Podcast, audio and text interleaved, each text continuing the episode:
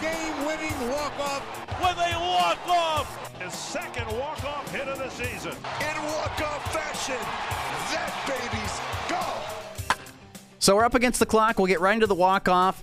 Everything we haven't mentioned today. First of all, Colby Community College volleyball. They won in five sets over Dodge City Saturday. They wrapped up the regular season on a six-game, six-match winning streak. They, including, I think they've won four in a row in five sets, including Dodge City. So they're playing pretty darn good right now, uh, heading into the postseason, which is scheduled to begin on Wednesday. I was told. So we'll see what the right now. Colby's sitting in the second spot in the standings, but I think that could change with a few matches to be played here tonight to officially wrap up the regular season for the entire league.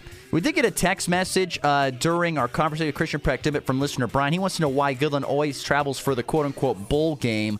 Uh, they've traveled the past three years. Okay, well, here's the deal.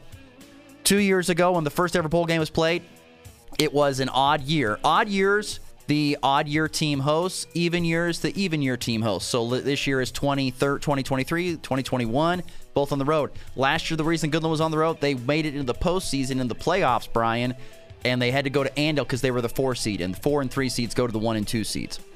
So that's why they've been on the road in the postseason for three consecutive years. They timed it out wrong in the bowl game years, and they made it the postseason the even year. If they wouldn't have made the bowl game even year, they would have been home hosting. There you go. Quick message for you. Uh, don't forget, of course, Monday Night Football tonight, Lions and Raiders. You can hear it on AM 730 Fox Sports Tri-State. And, of course, the World Series continues tonight, tied up at a game apiece. Arizona should be up 2 nothing, but the bullpen blew it on Friday night. But they got it back on Saturday. Game three tonight on Fox. Have yourself a great rest of your Monday, everybody. We're back again on a Tuesday in 23 hours. Hope to talk to you then. It's been the Morning Blitz. See you.